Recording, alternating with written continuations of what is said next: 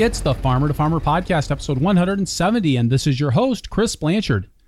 Rebecca Graff and Tom Ruggieri raise vegetables for a one hundred member C S A, manage a small laying flock, and operate a cottage-scale fermented food business at Fair Share Farm, forty-five minutes north of Kansas City, Missouri.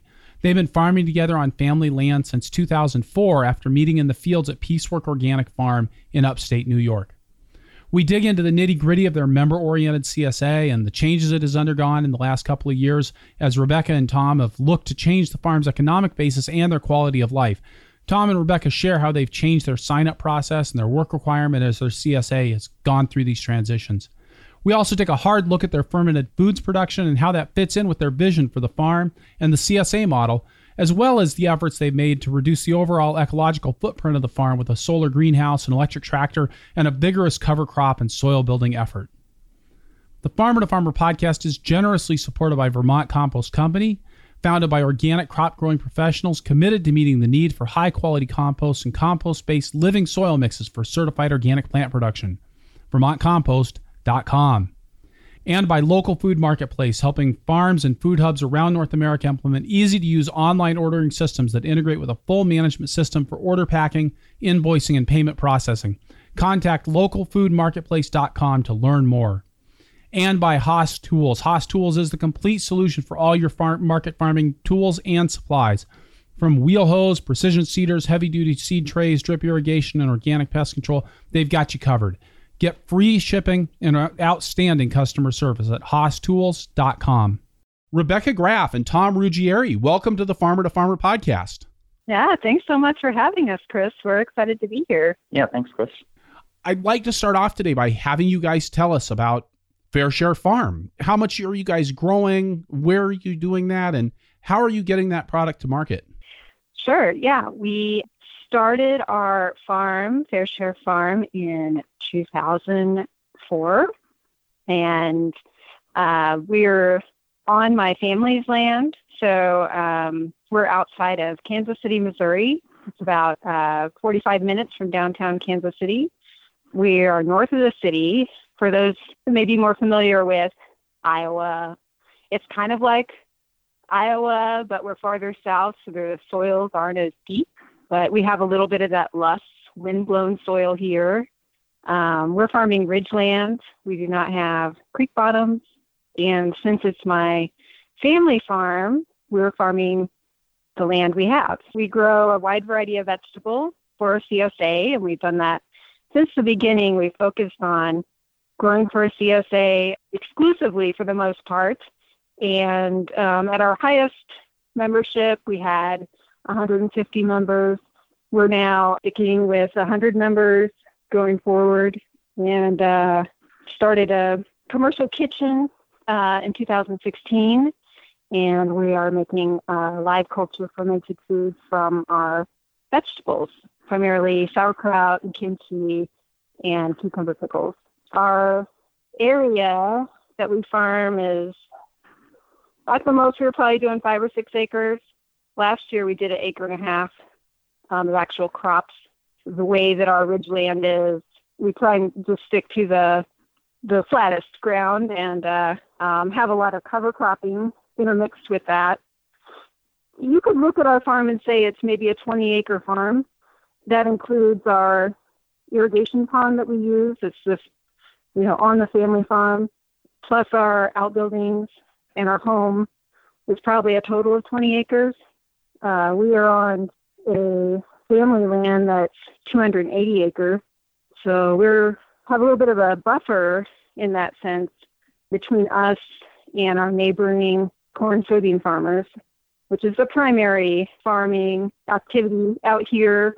Corn, soybeans, beef cattle pasture for the most part. So the remainder of the family farm was in row crops, but back in two thousand twelve, my father sowed it into a native grass perennial system. And this past year was the first year that we were able to have that combined, and we're actually selling native grass seed off of that land. It's been a great transition for the family farm to have that shifted to something more sustainable for the long haul. And then, you know, our organic ground is a little bit more protected from drift, et cetera, when we started, we were uh, pretty green. Uh, we met on a C S A farm, a place in Rochester, New York, called Peacework Organic Farm, where Elizabeth Henderson was farming. So how did you guys get started? I mean, you're talking about starting in two thousand four. What came before that for you?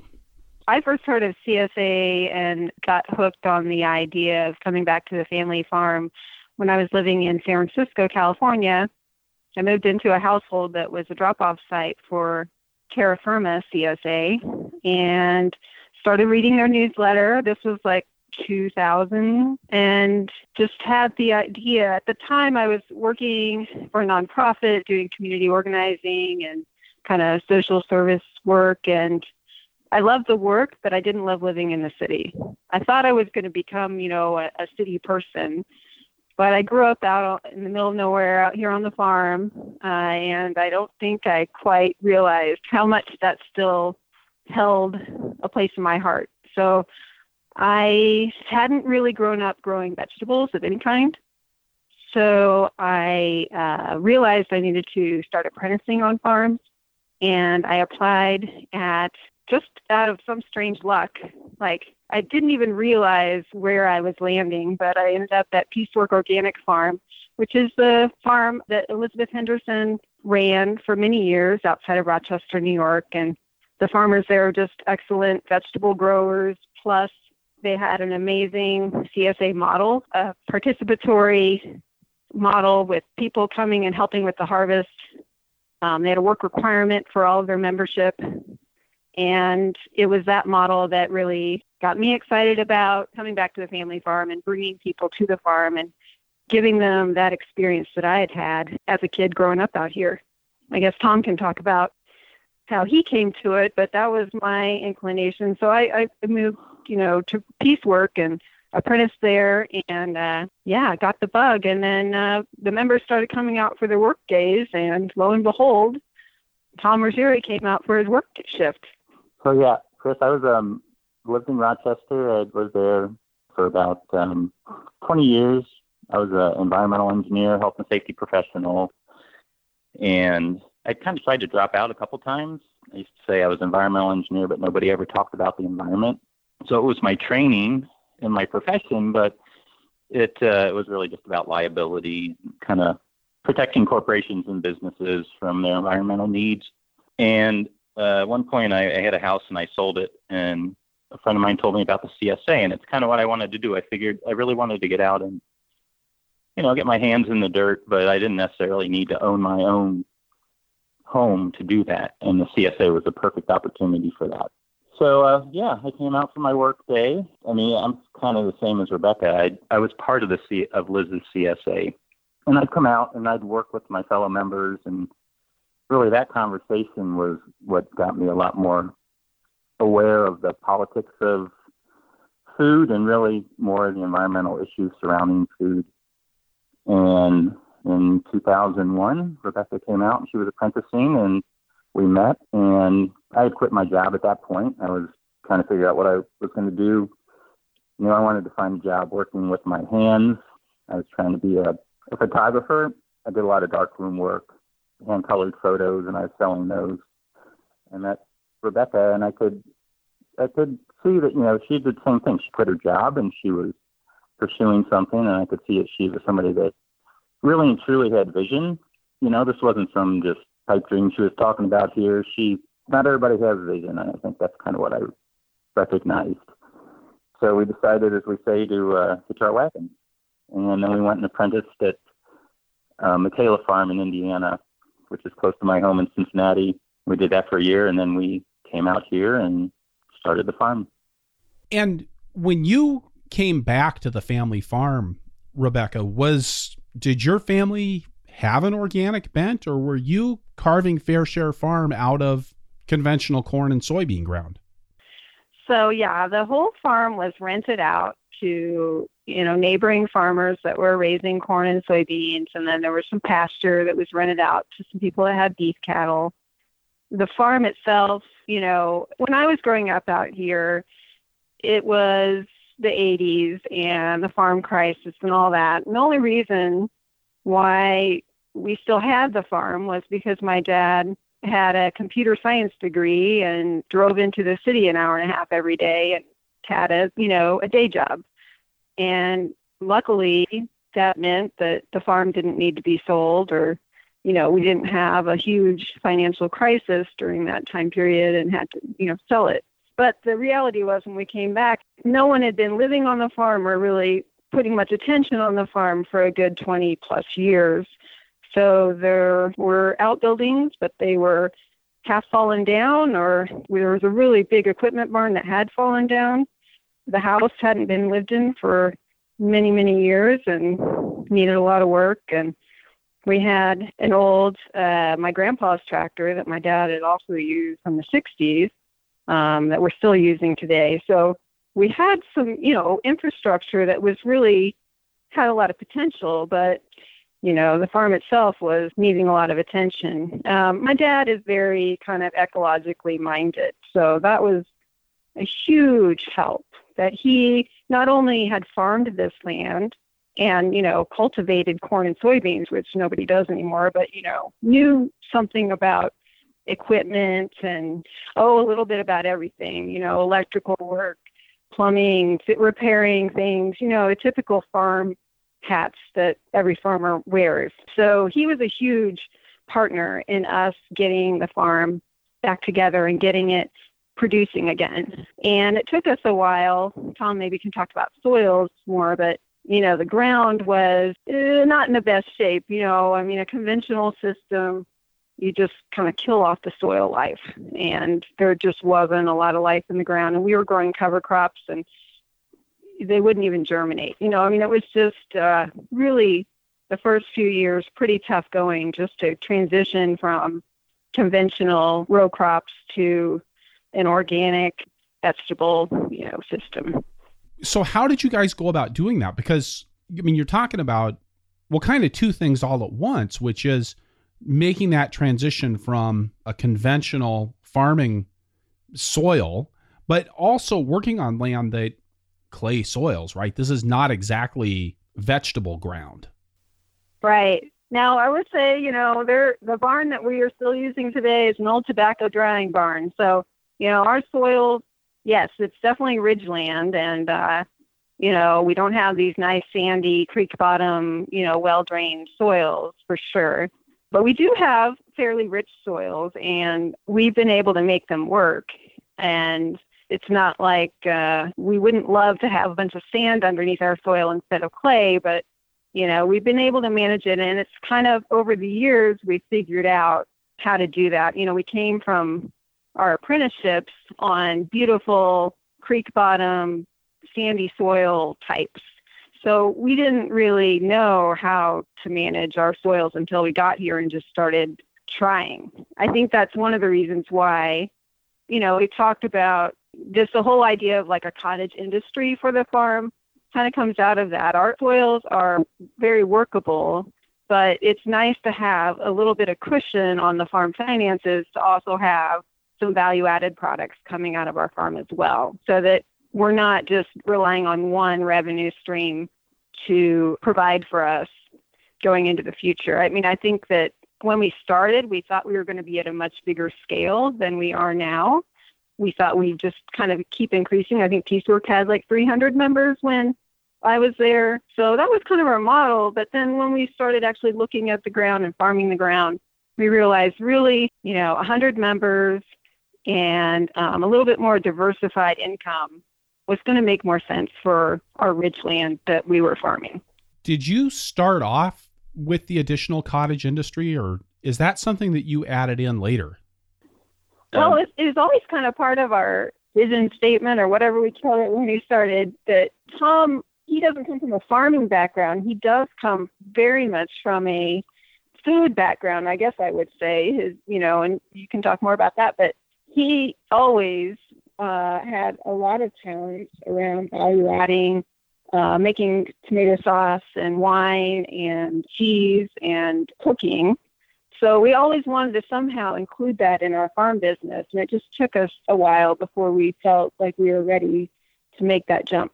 Yeah, kind of going back to the start, you know, we've focused on the soil pretty much since the beginning. When we were in the Northeast, we'd go to NOFA conferences and you go to those workshops, and, you know, this was fifteen years ago, and there'd be people talking about the, you know, virtues of one cover crop versus another, and they'd been doing it for thirty years. So we could see the value of it. And as an environmental engineer, I understood the power of microorganisms. I got my training to start with in biological wastewater treatment, which is, you know, to take sewage and add bacteria to it and aerate it, and you um, degrade the pollutants. So all those things are kind of inherent in my technical knowledge. And when we started here, like Rebecca said, the soil was quite dead to the point where we were having trouble even getting the cover crops to really grow at first. So we had to do a lot of mineral additions and liming and cover cropping. And you can uh, look on our uh, website, fair share farm dot com, and we have a, a page on uh, carbon sequestering, and, and we show our soil organic matter over the years. And for the first five years or so, it was between uh, two and a half and three, and it actually started kind of going down even for a while, because it took us a while to reestablish the infrastructure for the microorganisms in the soil and then actually build up the population to boot.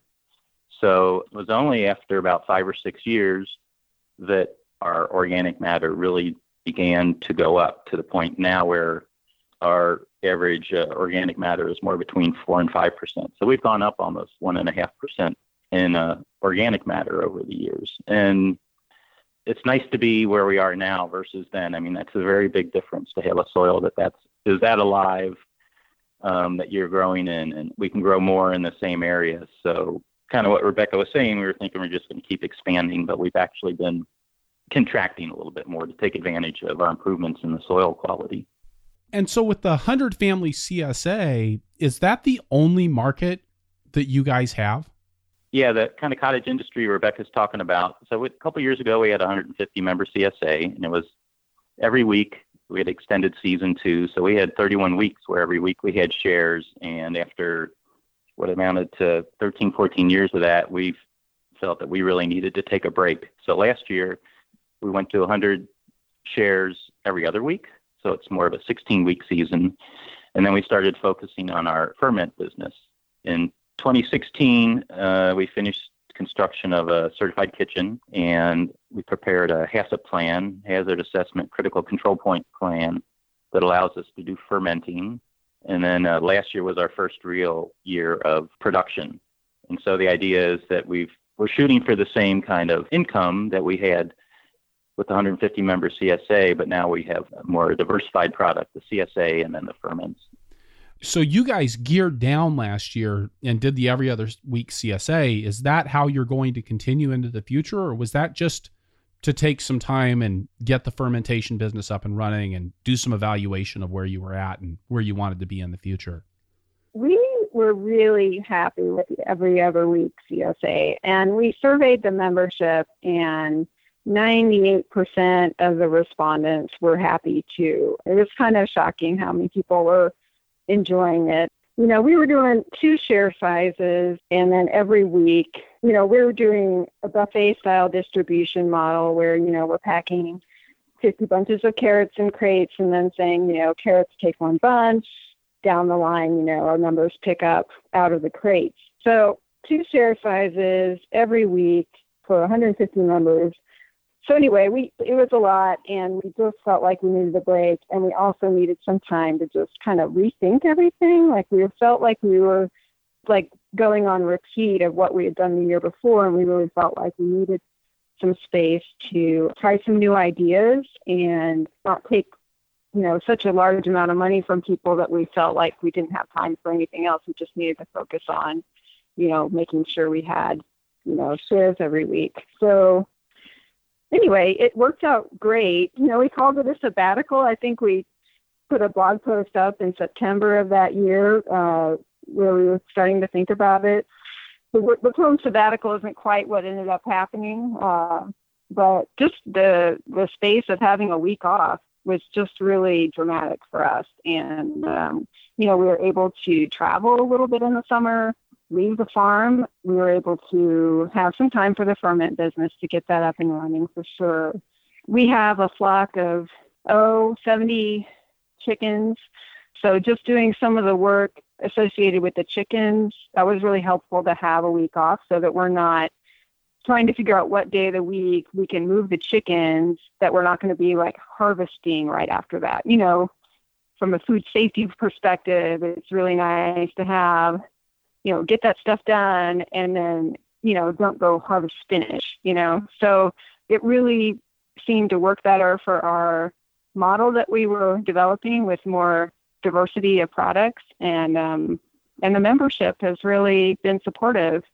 We didn't advertise during that year for any new members coming in, so they were pretty much all um, our existing membership is who signed up, and we told them up front, you know, we weren't sure how it was going to go. It was a little bit of an experiment. We were reducing the amount of crops we were growing as well, so trying to focus on the favorite crops a little bit more and get rid of some of the uh, less liked crops, but also crops that didn't grow as well for us. So, you know, we're not growing melons and winter squash, which in our climate is a real battle. Uh, we have so many generations of squash bugs and cucumber beetles in our climate that they really have to struggle to get melons and winter squash. So we took those crops out. I know your your favorite kohlrabi was not planted. Yes. So we just tried to, you know, simplify things and streamline things. So we did one share size. People had two weeks to get through it all. So that seemed to work for everybody. So it made our lives easier. I think we made our members' lives easier. We scaled back on the work requirement. So we haven't talked a lot about that yet. But, you know, when we started farming here, we pretty much took Peacework Organic Farm's C S A model and tried to import it to our location. And for the most part, it's been great. And our members have loved it. It's one of their favorite things about our C S A. We love it. We love having everybody come out. But we had a pretty hefty work requirement. So for a full share, you had to do three farm shifts from eight to noon on a Saturday or a Wednesday morning. So for some families, that wasn't a big deal because they had three plus people in the family and they just brought everybody. But if you were a single person or a couple, that meant you had to come out more than once. So we scaled back on that. We just said, everybody needs to come out once, bring as many people as you want, and just felt like we were just trying to allow for flexibility with people's schedules, people's family sizes. I think people appreciate that. And yeah, so so here in two thousand eighteen, we're planning on, or we are pretty much using the same system that we used last year. We realized we could grow a little bit more than we thought, and the shares are going to be a little bit bigger than they were last year. But otherwise, we're sticking with it. So that work requirement to me is a really interesting part of your C S A, because I've reflected before on this show on the difference between what I think of as the two different models of C S A. You know, there's kind of the customer subscription agriculture model, and then there's the really the community supported agriculture model. And it really feels to me like you guys have focused on building that community that supports your farm. And part of that is getting people out consistently throughout the season to the farm to engage in real work on the farm. Yeah, definitely. I mean, it helps us. We get each family coming out to help with the harvest. So that means our labor costs are lower. And so many of our members say, you know, I grew up going to my grandma and grandpa's farm, helping them in their garden, and I want that same experience for my kids. Or people want to start a garden and they don't have any experience, and they can come out here and we can give them some pointers. So yeah, it's been great. It's great to see it in action. I think theoretically, like in your mind, if you're out there listening and you're a vegetable grower, you think, oh my God, I'm going to have all these people coming to my farm that don't know what the heck they're doing, and they're going to start ripping up my crops. And uh, that is not the case. We have a very controlled environment for our membership when they come to help us. We are always supervising them, and we only allow them to do certain tasks that we feel are, you know, the lowest kind of skill set required. So they're not picking tomatoes for the most part. They're not picking peppers. things where you kind of have to decide on ripeness and where the plants are more fragile. You know, they're helping us make kale bunches. They're helping us pull carrots out of the ground, digging sweet potatoes, and definitely helping us with high labor crops like peas and beans. It used to be cherry tomatoes, but we stopped growing cherry tomatoes. So there's that. And then we also have, you know, a wash area, packing room where they help wash the lettuces, all with supervision, all with food safety talk first. You know, they bag up beans for the shares. They clean garlic, clean onions. There's a lot of different jobs, so people can sit down and clean onions or garlic if they're tired or if they have a bad back or something like that. So it works really well as long as you kind of have the parameters pretty strict to begin with and you don't have them do things that is, you know, beyond what somebody coming from the city that has never gardened before could be asked to do. We mulch, you know, we like to put hay or straw mulch sometimes on some of our crops. And that's a low skill job. I mean, you know, some people are faster than others, but, you know, people pretty much understand how to put hay or straw around the crop. Sometimes they put it on too thinly and you have to tell them to put it on thicker. So it's just a matter of being out there with them. Usually I'm in the packing room overseeing the washing and packing, and Tom's out in the field overseeing the harvesting. And then we have, you know, other employees that are around to kind of keep an eye as well. So not a lot of knife work, mostly hand labor and mostly pretty straightforward activities. Yeah, sometimes we do a lot of head lettuce. So that's something we will have people help us with. Although we started picking our head lettuce the day before, so I guess we aren't doing as much of that now. Sometimes there's knife work, but, you know, one of the points in the safety talk is always, if you use sharp knives at home, you can use them here. Because, you know, we often have kids come with their parents. So not only food safety stuff, but also personal safety, because we keep our knives sharp. You know, that's part of the talk. So we usually try and make sure we have, you know, if we're going to have a knife job, we'll have another job that's, that's just like pulling turnips out of the ground that kids can help with. But yeah, we don't have them do a lot of knife tasks, really. And what kind of a retention rate do you guys have with your C S A? We average about seventy-five percent, which, you know, it'd be nice if it was higher, but I hear that's decent for a C S A farm. We do a lot to make sure that our members are happy. You know, we survey, do a survey every year. So now, actually, one of the other things we did during our sabbatical year is we started using Small Farm Central, and that's been a great help for us because they can do things like rate the box or whatever. You know, there's a survey feedback function every time they get a share. Uh, if they want to rate it, they can. So we try and be really transparent about what we're doing at the farm, you know, all the typical things that people do for C S A, make sure they know how to cook it and eat it and store it, and um, find out what's working for them, what's not. But at this point, we have a solid core of people that have been with us for, you know, ten plus years. Of course, people move away or things change in their lives where they can't continue, but sometimes people come back as well. So I think we're right now at ninety-five members. So we've just got five more openings, and the season starts in about a month.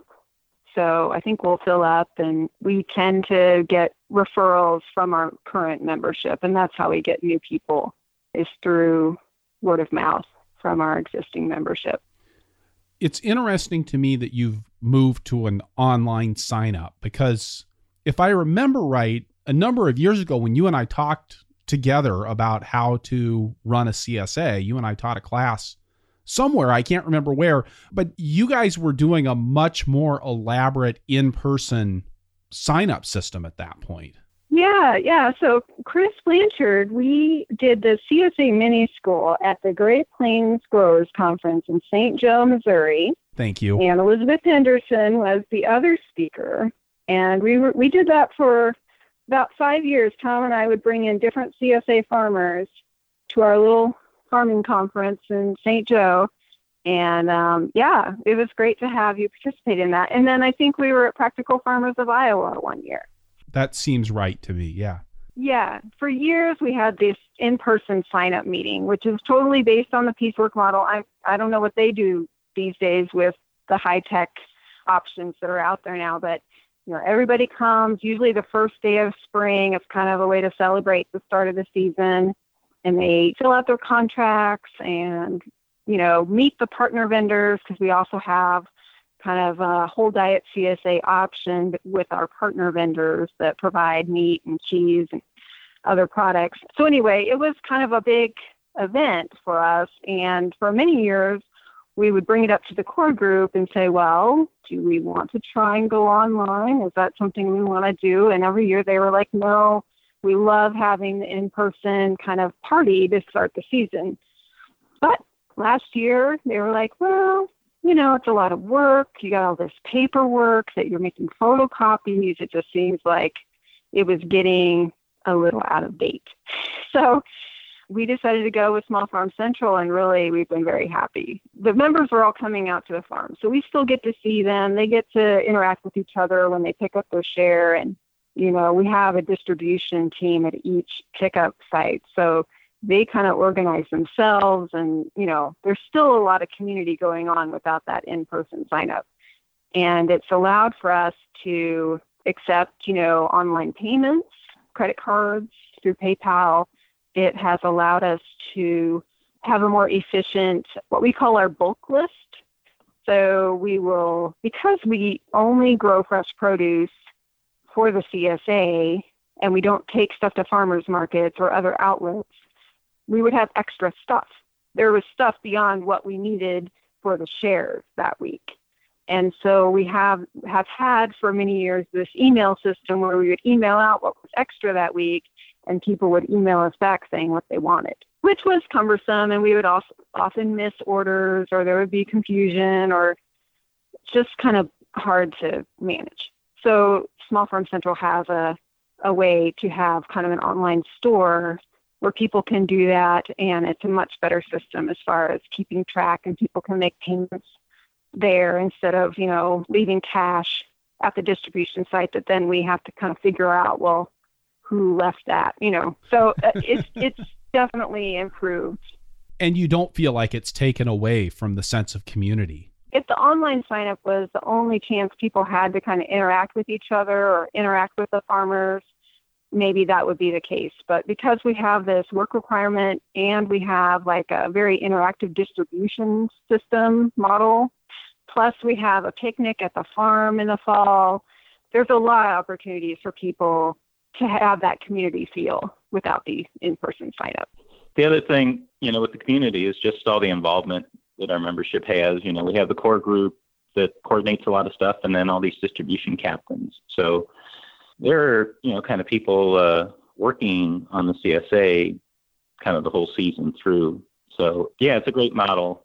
We were really lucky to experience it at Peacework. I think it's a really kind of difficult thing to explain to somebody and have them go do, but we were lucky enough to, like I said, experience it. And so it it wasn't a very hard sell for us.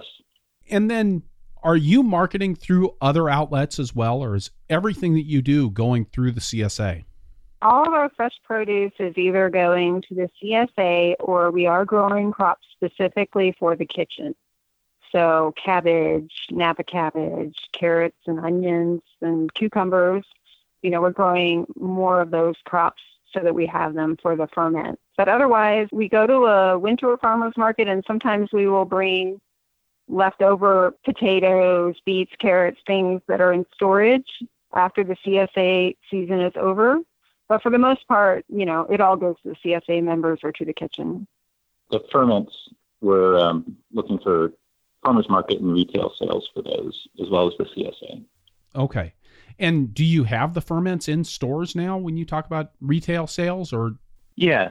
So last year we were able to get into about four different stores in the Kansas City area, which is kind of nice. They're kind of north, south, east, and west of town. So this year, this spring, we applied for a U S D A value-added producer grant. And it was good. Just even the application kind of helped us look at our um, kind of the volumes we had and what we'd be projecting, and really what our business plan was going to be with the ferments. So we want to get into more stores. We've been doing a lot of uh, talking with different stores, and there's like food hubs around right now.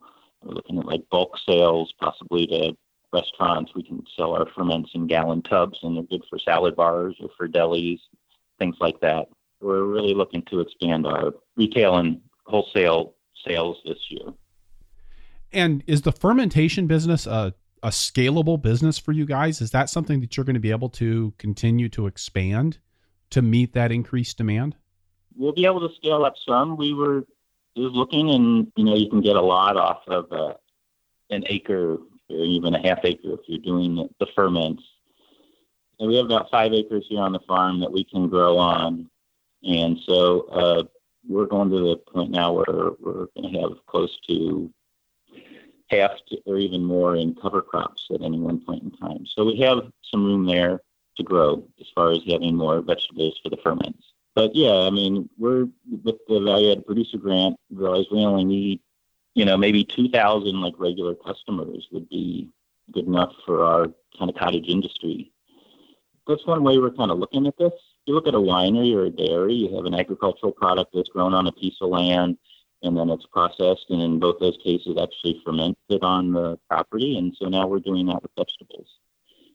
So, we, you know, and there's nobody else that we really know that's doing that. So we're kind of in uncharted territory around here, but it is all in the same vein as uh, these other agricultural businesses. So, uh, yeah, we're going to just kind of see how it goes, too. So tell me a little bit more about how that fermentation process works. I once made a five-gallon batch of sauerkraut, and it was really good, but man, was it a lot of work to get it all salted and pounded, and it felt like a lot of monkey business. Yeah, one thing with the fermentation, we'd always, in our vision plan, kind of had possibly having value-added products, and I've done a lot of home preserving and realized that I wasn't going to like boil water for people and sterilize jars for tomato sauce and jams and stuff. And the ferments, the process takes place at room temperature. So it, it's low in energy. And the other thing is when we decided to go into this, we really wanted to kind of close the loop. You know, we've been spending a lot of our efforts on building the soil and just tie this whole biological process kind of together. You know, we've been working on the microbiome of the soil. With the fermenting, we're stressing what's going on in the ferments, and then there's the microbiome of our bodies, and it's all the same thing. So since we've been doing it, even it's like we eat the ferments all the time. We can almost, you know, kind of feel the, the positive benefits of that.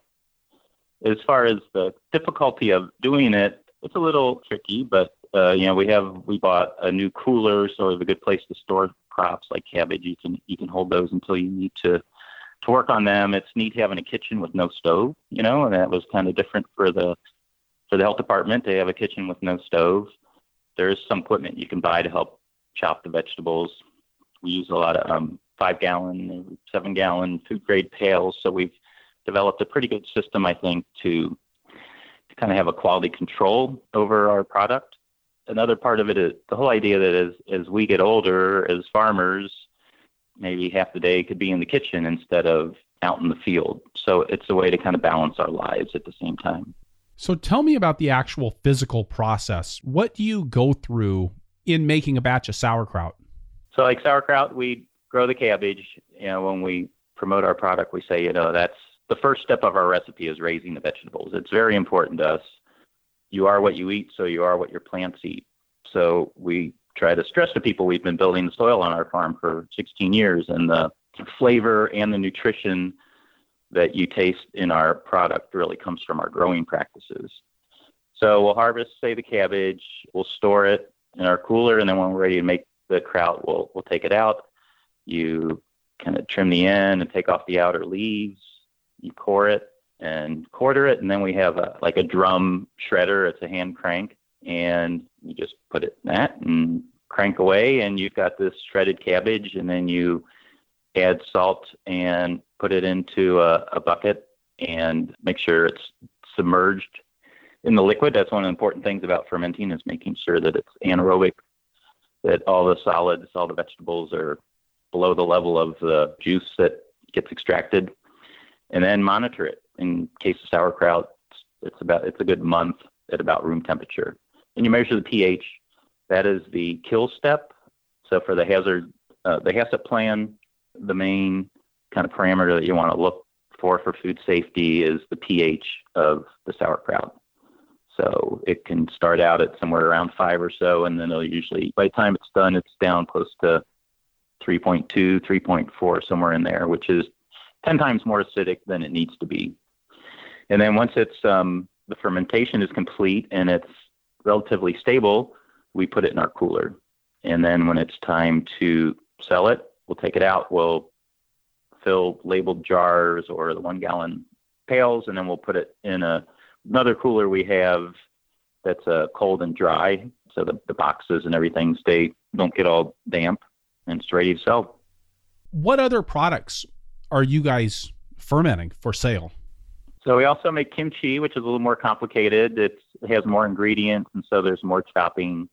We have two types of kimchi. We have what we call a regular kimchi, which is made with mainly with napa cabbage, and then a green kimchi, which we make with bok choy and pak choy. So those, we have to buy ginger and organic ginger and organic paprika. But other than that, and the and the salt that we buy, which is Redmond sea salt out of Utah, it's a pink salt. Those are the only things that are not raised on the farm that go into our jars. So our jars, they have over ninety-five percent product just from the farm. Then we make a uh, jalapeno dish, jalapeno and escabeche. It's a traditional Mexican recipe. And then uh, cucumber pickles. Those are what we're working on now. There's more products that we could possibly make in the future. Daikon, radishes, you can make pickles out of that and some other things. But, um, you know, like I say, you made kraut once. It's we feel good we have a year under our belt because you can make a bucket of something that's really delicious, or like a bucket of mush. You know, it, it's easy but hard at the same time to ferment. So growing all the ingredients, it's really helped us in our quality step. In doing something that's, well, I'm just going to go with the word weird from a food processing standpoint. I mean, you know, usually when we talk about a kill step, it's like pour in the vinegar or heat the thing up. And I can imagine that your county health department must have been a little bit confused by, I want to ferment and sell things. Yeah. You know, if anybody's been in food service, you know that leaving something at seventy degrees for more than four hours is a no-no, and we're leaving things at that for a month.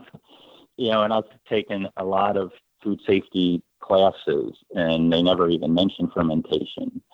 So, you know, it's kind of frustrating having to get these certificates, and they don't even talk about what it is we're doing. But it's an ancient, it's one of the oldest forms of food preservation that there is. So it's weird to us in modern society, but it's really fundamental to civilization's existence to be able to store food naturally.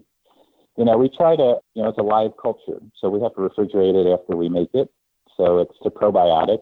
You know, it's really a missing link in many people's diet. You know, the thing about, you know, the soil, the soil and plants, it's a co-evolved symbiotic relationship, right? Plants and soil microorganisms, they grew up together. They have a long-term relationship. We're the same way with the bacteria in our digestive system. You know, they're they're not just any microorganisms. They're they're what we co-evolved with and have a symbiotic relationship with. And so we're tying all that together. So from a health standpoint, that's an important part of our product. Another is the flavor and nutrition. Our sauerkraut is just our cabbage and salt. So all the flavor that is in that is really from our soil building, and I think most people know if something has flavor naturally, it tends to really have more nutrition, all those flavonoids, and not M S G that's giving you the flavor, it's the actual vegetable. And it's a biological diversity. Any biological life survives best when there's a lot of diversity. So it helps to incorporate more diversity in your lives. And, you know, the other thing that we're trying to stress to people is, um, but in doing all this, we also are um, taking carbon dioxide out of the air. On on the lid of our jars, we say uh, carbon was sequestered making this product. And we feel that's real important for people to know. I mean, that, you know, when you talk about a value-added product, that's one of the values. We uh, can measurably say that we are reversing climate change by growing our vegetables and making the products that we make. And we think that has a lot of value, and we want people to understand what that value is. Yeah, and Tom did this whole calculation, which you mentioned earlier, with just the organic matter that we've increased in the soil, you know, and then he did a calculation based on our energy use on the farm. We purchased uh, wind energy credits from our local rural electric co-op. And so, you know, if you calculate our energy use on the farm and um, look at the organic matter improvements, we're on the positive side of, of sequestering carbon. That's kind of where all that statement that we're, you know, sequestering carbon comes from. Got it. All right. Now we're going to stop here, take a quick break, get a word from a couple of sponsors, and then we'll be right back with Rebecca and Tom from Fair Share Farm in Kearney, Missouri. Perennial support for the Farmer to Farmer podcast is brought to you by Vermont Compost Company, helping plants make sugar from sunshine since nineteen ninety-two. Through twenty-three years of producing the best potting soils you can buy, Vermont Compost Company founder and owner Carl Hammer has stayed intimately involved in the company, working with a small staff of committed individuals to provide compost-based potting soils chock full of microbial partners and humus-bound nutrients. The people at Vermont Compost Company have a practical understanding of the challenges that organic growers face, and they combine that with a comprehensive understanding of soil and plant science and an intuitive comprehension that often has Carl and his crew sticking their noses into a handful of compost and inhaling deeply as though they were sampling a fine brandy.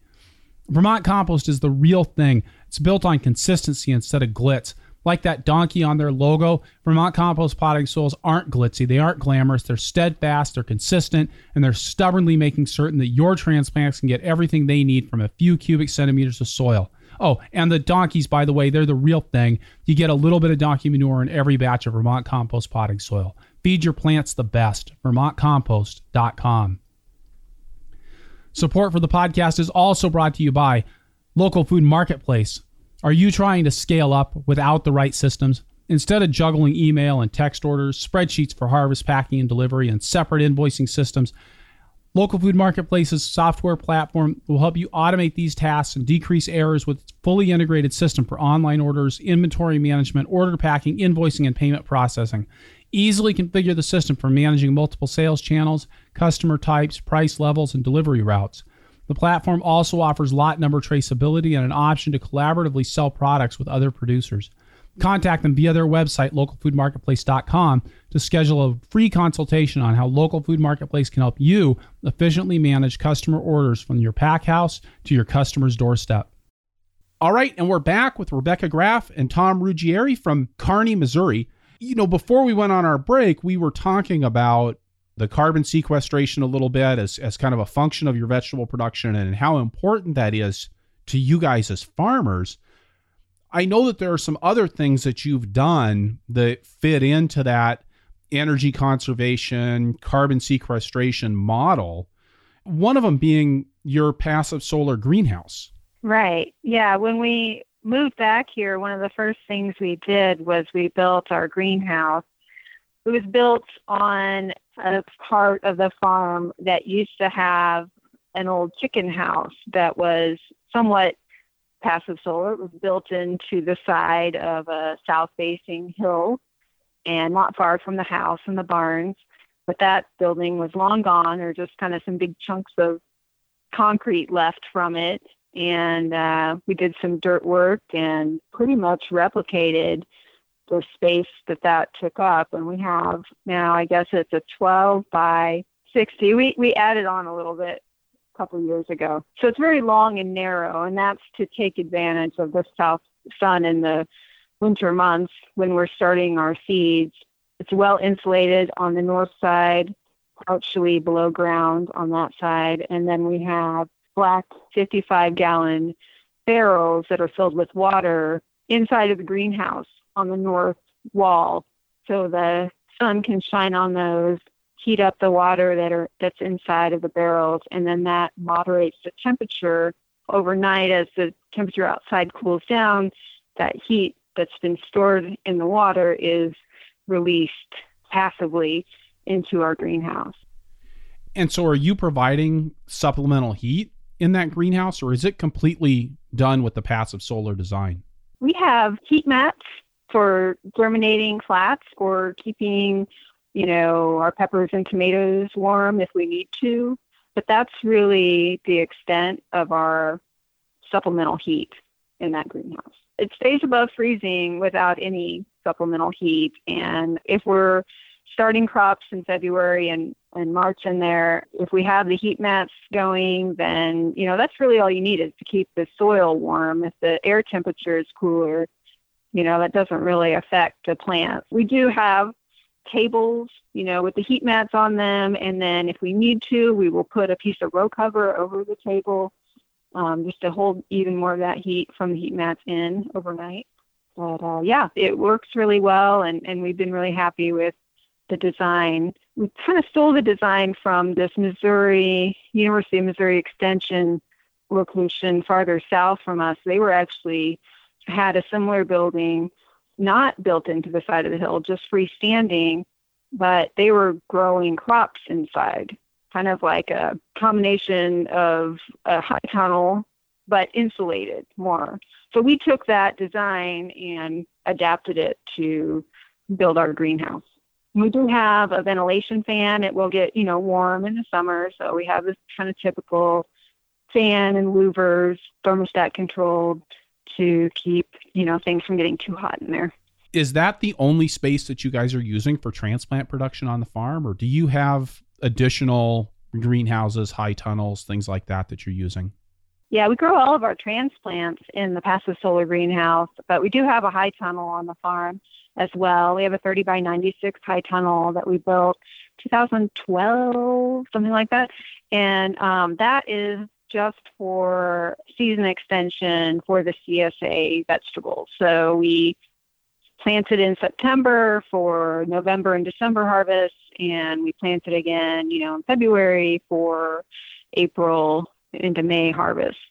So that gives us uh, another two weeks on either side of the growing season for us here in northern Missouri. And we're growing cool weather crops in that. We're not growing tomatoes. We're growing spinach and chard and lettuces and salad turnips and things like that that can handle cool weather. Um, it's unheated, high tunnel. You guys also have an electric tractor, right? Yes, yeah. Yeah, yeah that's always uh, something people want to see when they come out. Ron Colsa was at Plain Deep Farm down there in New York City. He came up with the design for it, and he, it's part of a SARE project. The details for it are online. And so we found a Allis-Chalmers G back in oh seven and converted it to electric. And so that's kind of neat to be able to have. It's a real workhorse. We have uh, cultivators, hillers, seeders that we use on it, and we can get a good acre or more out of it, drag and steal through the field with it on a charge. We have a solar-powered irrigation system. We have a pond, and there's like a, a well pump in it, and we have about a kilowatt worth of panels, and so that's on demand. We can turn that on, and that supplies all of our irrigation needs, totally off-grid. Yeah, like Rebecca said, our we pay two and a half cents extra to our electric co-op to be on their green power program, and we get renewable energy credits for that. So the tractor is being charged through the grid, and so it's kind of being charged on wind power. So all those things together, they really help us. We've done a little kind of annual C O two emissions from the farm, and uh, so our electrical, we don't have any emissions associated with anything we plug in. We have about, we figure about twenty thousand pounds of carbon dioxide just from all our vehicles, and then we have uh, propane for hot water, and then we sequester a good fifty thousand pounds of carbon dioxide through our cover cropping and farming practices. So over the last eight to ten years, every year we've had a negative carbon footprint. So, you know, it's been neat to kind of started looking at this a couple years ago, kind of drawing on my environmental engineering background. You know, we have all this data and numbers and to really look at it. And it's nice to be able to have some type of quantification of that. So tell me a little bit more about the cover crop rotation that you're using, since that seems to be a very important part of your carbon sequestration plan. It took us uh, several years to kind of figure out the best crops to grow here, the best way to seed them.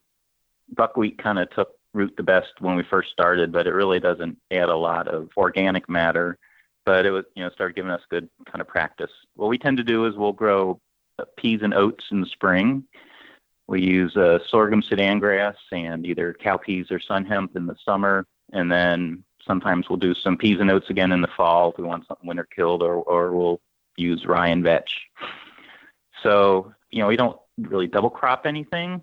And so every year we try to have every bed that we use either get a cover crop or get mulched or get compost or have chickens on it or have uh, organic fertilizer put on it. So in general, we cover crop, oh, two or so acres, maybe two and a half a year. So that's kind of been our plan, is to put cover crops in whenever we can. The summer, the spring crops come out, you know, the broccoli or whatever is done in, in June, and we plant Sudan grass and cowpeas, and then we turn that in. We usually turn it in kind of late in the year, September or so, and um, let it decompose some, but then, you know, there'd still be residue underground in the spring, and it, and then that would kind of help add some some nutrients and life to the soil once the soil warmed back up. And how are you getting those cover crops seeded on a farm that's your scale? Because it seems like you guys are a little bit on the small side for a drill. Yeah. You know, we were looking for a drill. We were part of a, a SARE um, roller crimper project. So part of that was going to be to get a drill, and we couldn't find one around here. We actually then ended up buying like a vegetable seeder for a row and kind of going back and forth with that twice, and that didn't work very well. And it turns out for us, what seems to work the best is just to broadcast seed with like an Earthway and then harrow it in. That can even help. It's almost like one extra little bit of stale seabed, you know, harrowing before, right when the crop goes in. So that's what we've been doing. And yeah, we're, you know, we're a smaller scale farm, and it really doesn't hurt to walk the fields anyway while you're doing that. So that works well for us. And then tell me a little bit more about the growing setup that you have at your scale of operation. How are you going about getting the soil tilled and getting the crops into the field?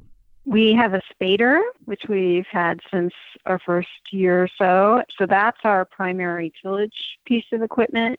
But, you know, Tom handles most of the bed prep, and he's really gotten away from doing a lot of spading. He tends to use the spader for incorporating cover crops.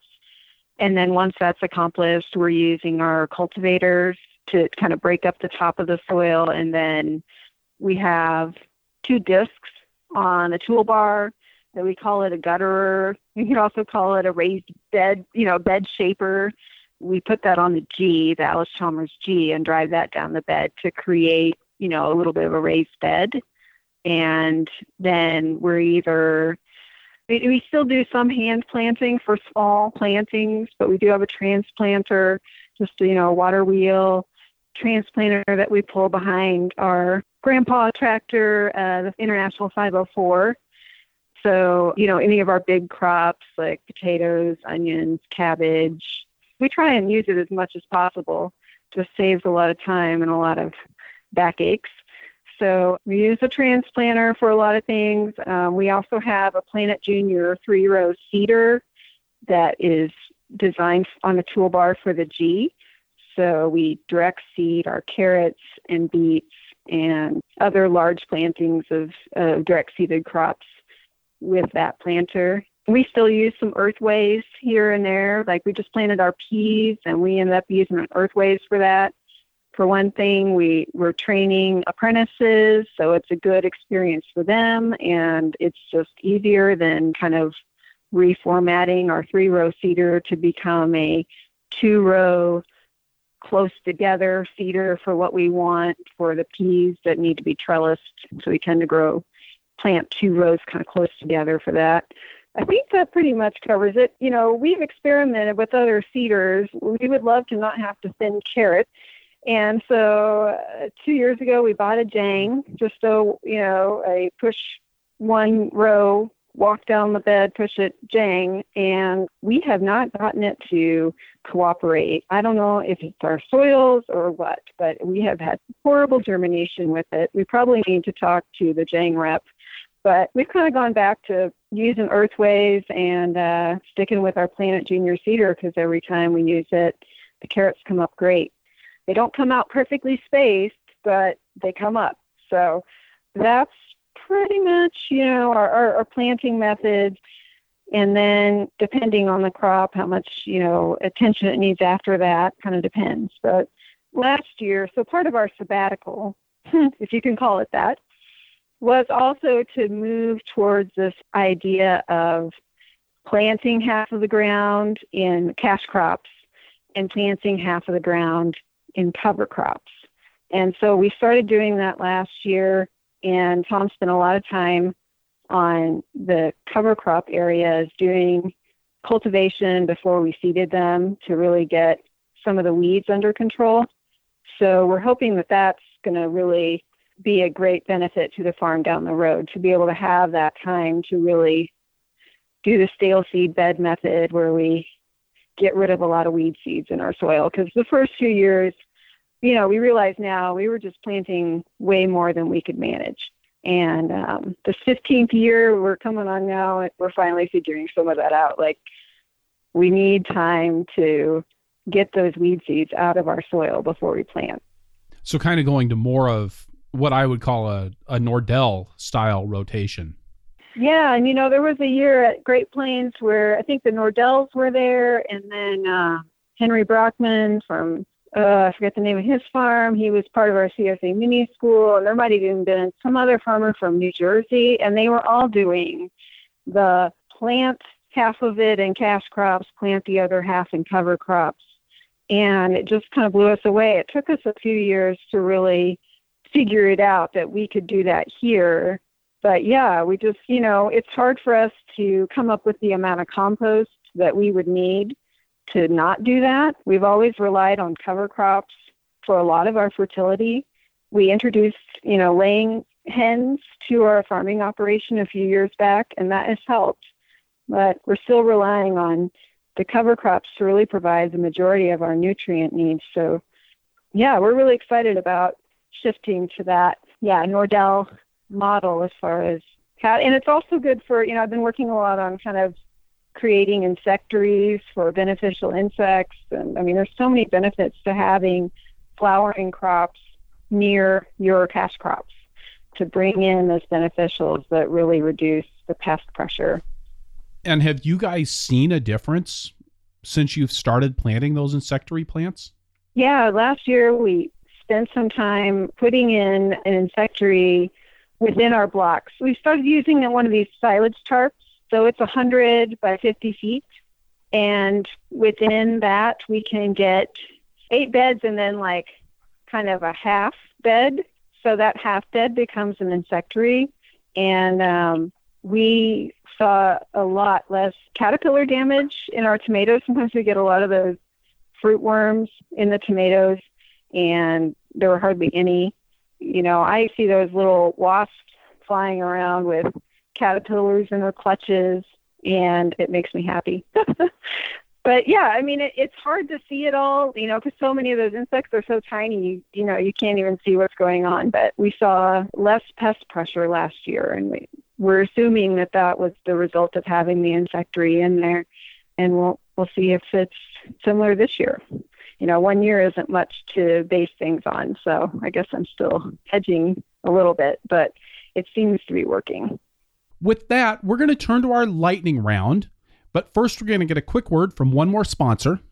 This lightning round is brought to you by Haas Tools, the complete solution for all your market farming tools and supplies.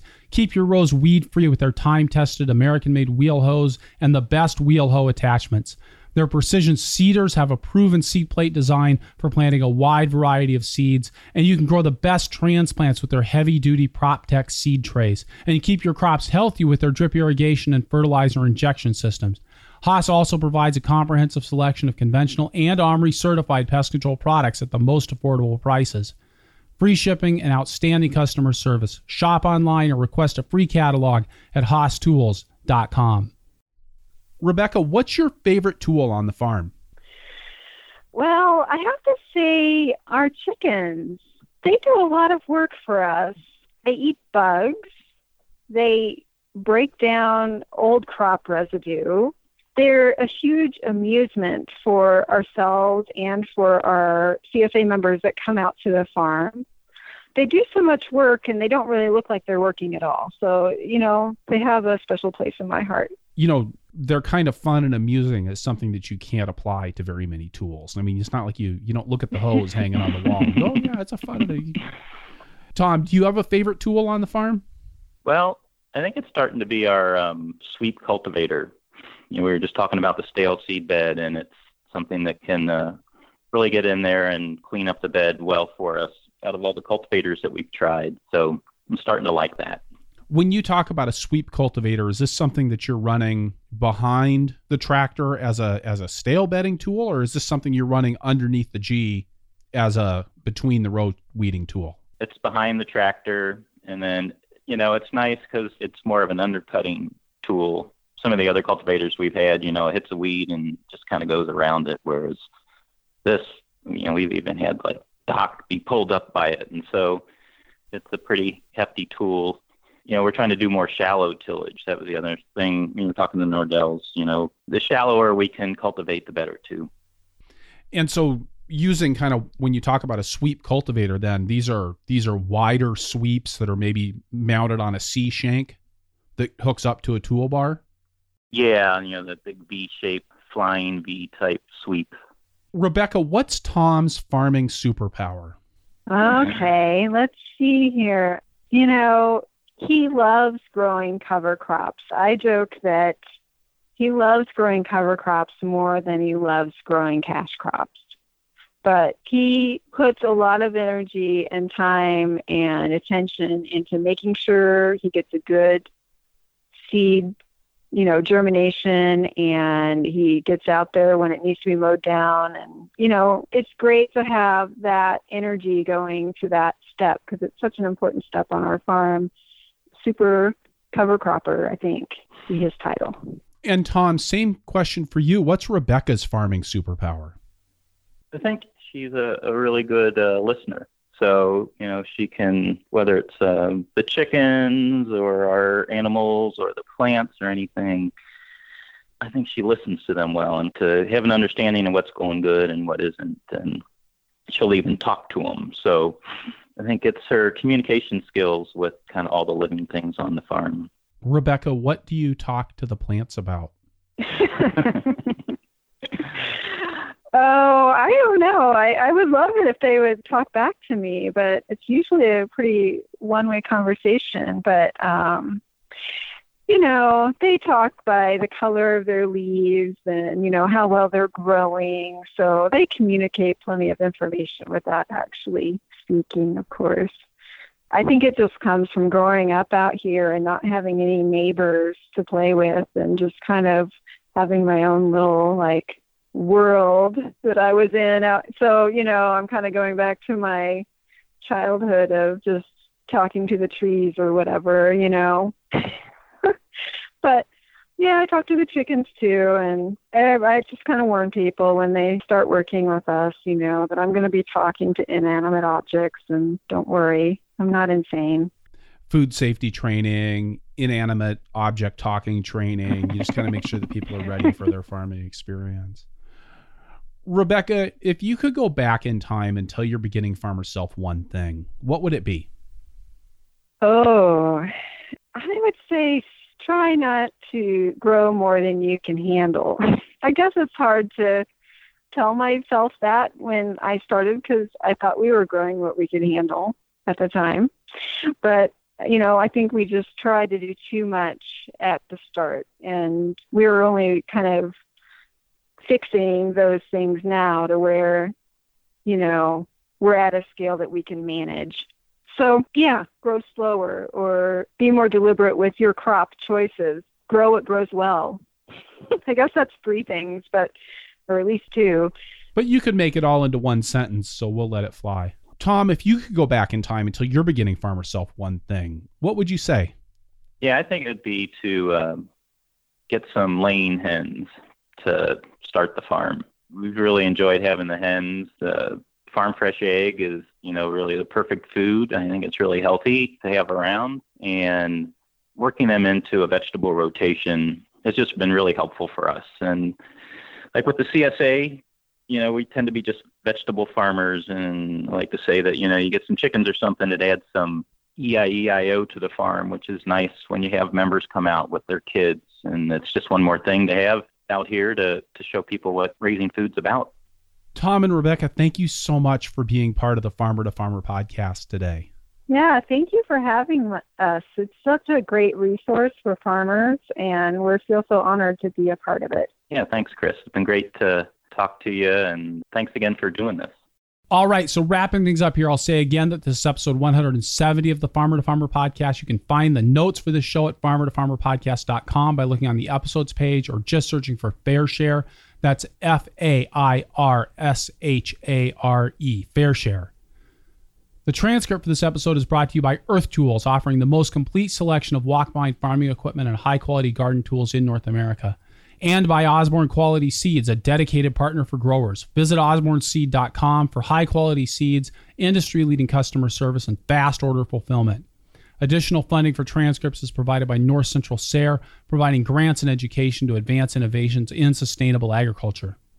You can get the show notes for every Farmer to Farmer podcast right in your email inbox by signing up for my email newsletter at farmer to farmer podcast dot com. If you like the show, please head on over to iTunes and leave us a review.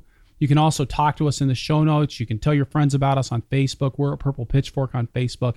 And hey, when you talk to our sponsors, please let them know how much you appreciate their support of a resource that you value. You can support the show directly by going to farmer to farmer podcast dot com slash donate. I am working to make the best farming podcast in the world, and you can help right there. Finally, please let me know who you would like to hear from on the show through the suggestions form at farmer to farmer podcast dot com, and I will do my best to get them on the show. Thank you for listening. Be safe out there and keep the tractor running.